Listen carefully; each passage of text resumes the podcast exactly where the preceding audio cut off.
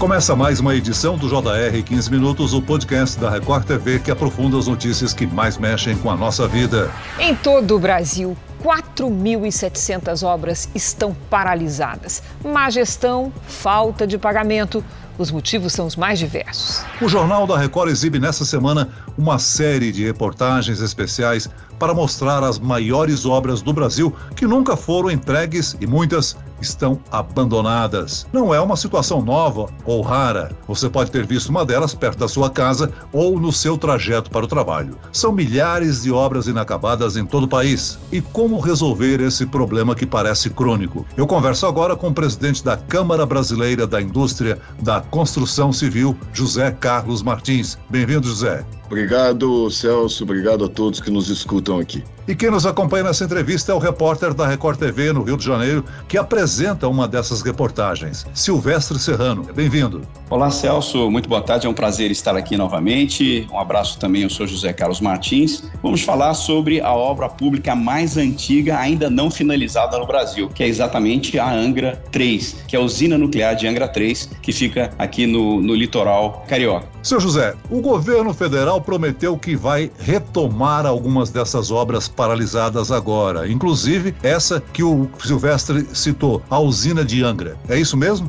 É, esperamos que sim, né, Celso? Eu acho que é uma das maiores materializações da falta de planejamento no Brasil são esses esqueletos ao longo de todo o território nacional. Veja Angra 3, fazem muitos anos, nem sei desde quando, que isso está dizendo que vai ser feito, vai ser terminado. Hoje nós estamos numa crise energética muito grande. Nós estamos pagando caro, vamos pagar mais caro ainda por causa dessa grande estiagem, onde uma usina dessas, é uma usina nuclear, entraria perfeitamente no mix de entrega de energia, podendo baratear custos e tudo isso. Veja que a interferência de um projeto desse, até a inflação, até a taxa de juro no Brasil, isso tem implicações. Agora, seu José, a obra paralisada ou abandonada, isso ficou tão comum no nosso vocabulário que parece que nem sempre não surpreende mais. Como explicar esse comportamento das administrações públicas que não é recente? Celso e Silvestre, a todos que nos escutam, é evidente que é um problema de planejamento e má gestão. Nesse conjunto que nós conseguimos apurar de obras contratadas e não finalizadas, que nós conseguimos listar 4.700 obras, a valores da época, 2016, 17, isso foi um investimento de 70 bilhões de reais. Faltavam mais 40. Por que, que contrataram 110 se não tinham dinheiro para 110? Por que, que não contrataram só 70 e terminaram 70? Isso tudo estaria à disposição do cidadão, estaria à disposição da economia, tudo isso aí. É inacreditável que as pessoas pensem em que dar voto é contratar, é botar a placa e não entregar a chave. Eu acho que enquanto esta cultura não for modificada no nosso país, nós continuaremos a tendo esse tipo de problema. Sr. José, além da questão do planejamento, existem ainda outros motivos ou razões para essas paralisações constantes e esse desperdício que fica ao longo do tempo? Silvestre, quando nós analisamos em nosso estudo, é, ficou claro que nós temos quatro grandes problemas principais. Existem inúmeros, mas quatro são os principais. O primeiro deles é qualidade de projeto. O projeto, o setor público tem mania de contratar o projeto mais barato e não o melhor projeto. Daí, quando começa uma obra, ela gera aditivo, ela gera é, controvérsias, ela gera discussões e muitas vezes até inviabiliza esse tipo de situação. O segundo deles são os atrasos constantes. Botar em dia os pagamentos, parar de pagar. Põe em dia, para de pagar. Põe em dia, para de pagar. Então isso aí faz com que muitas empresas não consigam aguentar esse, esse tranco. E aí ocorre o seguinte, judicialização. Porque daí ela entra na justiça porque não quer devolver a obra, o setor público não pode pegar de volta porque ele foi o responsável por aquilo. Um terceiro é licenciamento ambiental e também desapropriação. É muito comum o problema da, da desapropriação, por exemplo, em urbanização, de invasões, essas coisas, que a empresa chega contratada para tocar quando, quando percebe está entrando num terreno privado lá e tem que paralisar tudo. E aí começa toda essa bagunça da judicialização, do reajuste, do aditivo, que isto é ruim para todo mundo. Ou seja, nessa sequência, projeto, atraso de pagamento, licenciamento ambiental e também o aspecto de desapropriações. Judicialização é quando as obras são embargadas e vão parar na justiça, né? Muitas vezes os processos se arrastam. Isso também é um problema? Sem dúvida, ele acaba todas essas, a maior parte delas que teria condição de reiniciar, que não reiniciar é porque elas estão judicializadas. Ou seja, o setor público quer pegar ela de volta para poder tocar e não consegue, porque a empresa que está lá, ela entrou na justiça e disse: "Não, eu quero primeiro o que eu tenho direito aqui, porque você me atrasou, você me causou um prejuízo tal e tal. E aí, Celso, começa uma coisa que também a gente tem que entender que nem todo mundo é bem intencionado. Tem muita gente que pegou obras desse tipo com preço muito baixo, sem condições de entrega, que no fundo ele pega para depois ir para a justiça. É um problema seríssimo para a sociedade brasileira, é um problema que tem que ser analisado a fundo e se cortar, atacar as origens dos problemas. O Brasil tem mania de dar um jeitinho no efeito, ao invés de se preocupar com a causa. É muito comum uma determinada obra passar pelo chamado aditivo, né, que é um custo adicional. Exatamente. Isso aí, é, ele passa muito por aqueles contratos feitos com projetos mal feitos e também pelo aspecto do atraso de pagamento, porque você começa uma obra, aí para o pagamento, você interrompe a tua sequência, deteriora. Isso é típico numa obra rodoviária. Você veja, você para um trecho, de repente dá uma chuva, desmancha tudo aquilo que você fez. Como é que você vai fazer? Aí você tem um projeto, que projeto diz que você deve ir por aqui, mas você deveria ir por ali. Isso aí muda tudo. Então, o projeto é o ponto básico de não haver aditivos futuros. A boa qualidade do projeto é ele que determina se haverá ou não aditivos no futuro. Então, José Carlos Martins, só citando aqui essa história do erro do projeto, aqui no Rio de Janeiro a gente teve uma situação muito particular que foi a construção do metrô para Barra. Saiu da Zona Sul e foi para Barra da Tijuca. E depois descobriram que havia uma galeria para a construção da Gávea, que fica no meio do caminho. Ou seja, não foi feita a estação da Gávea, paralisou-se tudo e hoje o buraco que tem lá embaixo da Gávea está coberto de água para manter o túnel ainda em condição. Só para citar um exemplo. Mas vamos falar um pouco sobre a Lava Jato. Até que ponto a Lava Jato também interfere nessas situações de obras paralisadas? Em Angra 3, onde eu estive realizando a reportagem para o Jornal da Record, a Lava Jato também foi um ponto decisivo, envolvendo inclusive o ex-presidente Michel Temer. Até que ponto a Lava Jato, de uma certa maneira, também acaba fazendo com que essas obras fiquem paradas no tempo? Silvestre, a Lava Jato, ela realmente ela tem implicações em algumas obras emblemáticas, mas ela não tem um número assim significativo quando eu falo das 4.700. Quando eu falo das 4.700, deve ter 10, 20, 30 delas. O restante é esse caso que eu estou te dizendo agora. E aí eu quero colocar também um outro ponto muito importante. Eu me lembro direitinho, eu à época era vice-presidente aqui da CEPIC, quando a gente visitou, quando o Brasil ganhou o direito da Olimpíada, da Copa do Mundo, lá atrás. Eu me lembro que a sede do governo era aqui em Brasília, não estava no Palácio do Planalto, que estava sendo reformado. E nós estivemos com o governo à época. E lá nós dissemos: poxa, vocês têm que começar a licitar as arenas. Foi protelado, foi protelado, foi protelado, até o momento que teve que ser feito como emergência e foi direcionado por algumas empresas. Aqui em Brasília, por exemplo, um, uma arena custou 1 bilhão e 600, quando a gente sabe que o preço normal não seria isso.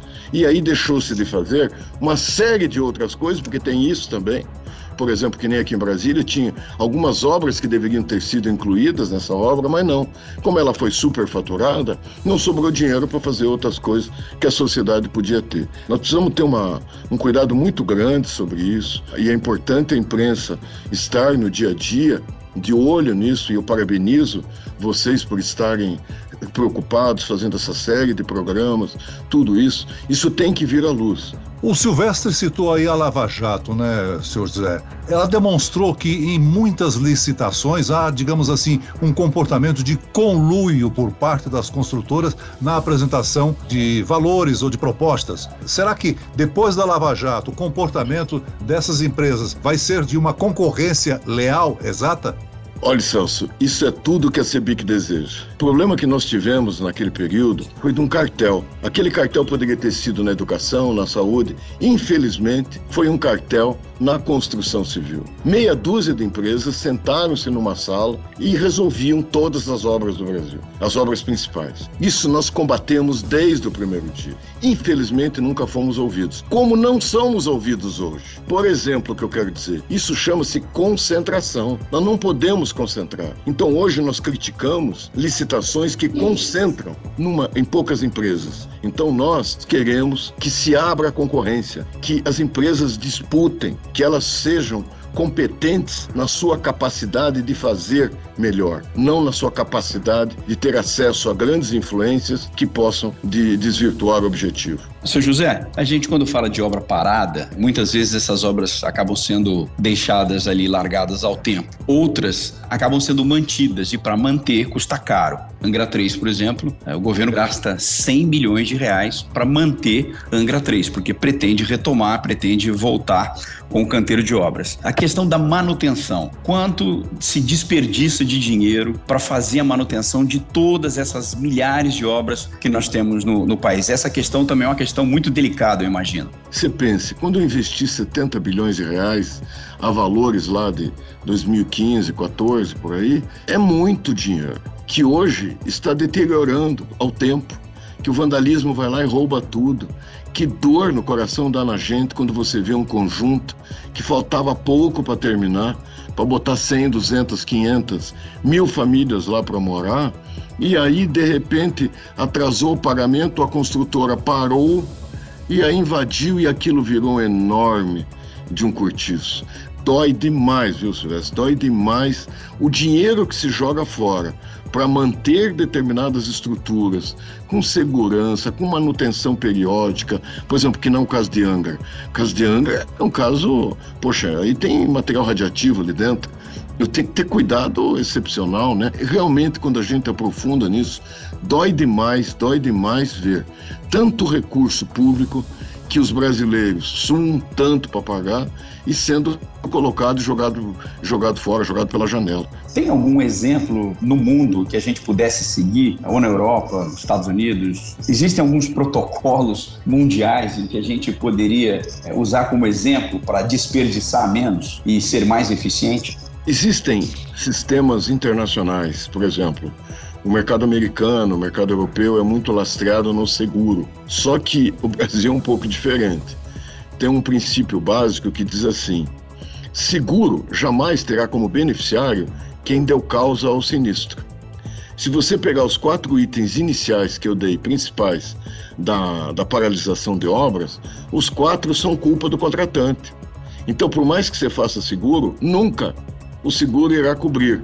Então, a nossa proposta, ela se baseia primeiro em criarmos condições para diminuir esse risco e daí no, na fase seguinte trabalharmos com seguro, onde você cria uma espécie de uma auditoria externa que analisa se o preço proposto é razoável, se a qualidade do projeto é boa e tudo isso. Mas primeiro, por exemplo, precisaríamos ter feito uma coisa que há tempos nós propomos, que nós propusemos agora na nova lei de licitações, foi vetado, a gente tentou derrubar o veto dentro do Congresso e não conseguimos, que é uma coisa óbvia, que é o seguinte: você tem dinheiro em caixa para pagar essa obra? Se não, contrate. Então, isso seria um ponto básico. Só podem haver novas contratações desde que garantido recurso para as obras em andamento na velocidade que ela foi prevista. Então, isso eu acho, Silvestre, que seria um excelente começo garantia da continuidade dos pagamentos. O segundo é ter uma qualidade de projetos muito mais eficientes. Então, vamos dizer, são coisas assim que poderiam dar um start e começar um processo que no momento seguinte, sim, a gente tivesse, através de um modelo de seguradoras, garantir que essas coisas comecem e terminem com a qualidade, com o tempo, todas essas coisas que, que são o mínimo de razoabilidade. Seu José, eu vou citar aqui o trecho norte do Rodoanel que se arrasta, né? O governo busca uma empreiteira para realizar toda a obra. Há perspectiva de lhe contratar uma empresa do exterior. Como é que o senhor vê isso? Sabe, Celso, aquilo que eu falei, no problema não é ser do exterior. O problema é que a gente manteve o modelo concentrador, no entanto, só mudou os atores. Isso não vai resolver nada. Aquilo que a gente tinha em empreiteiras nacionais, daqui a pouco nós vamos ter o mesmo problema com as internacionais. Então, o que a gente defende é que isso deveria ser mais fatiado para haver mais concorrência. É óbvio, é evidente que quanto menor o tamanho do lote, o tamanho do investimento, mais concorrência existe.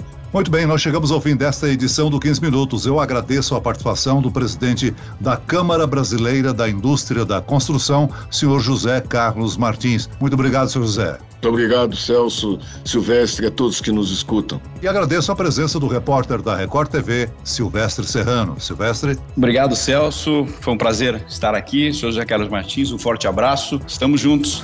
Esse podcast contou com a produção de Homero Augusto e dos estagiários David Bezerra e Larissa Silva. Sonoplastia de Pedro Angeli. Coordenação de conteúdo Camila Moraes, Edvaldo Nunes e Luciana Bergamo. Direção de conteúdo Tiago Contreira. Vice-presidente de jornalismo Antônio Guerreiro. E eu, Celso Freitas, te aguardo no próximo episódio. Até amanhã.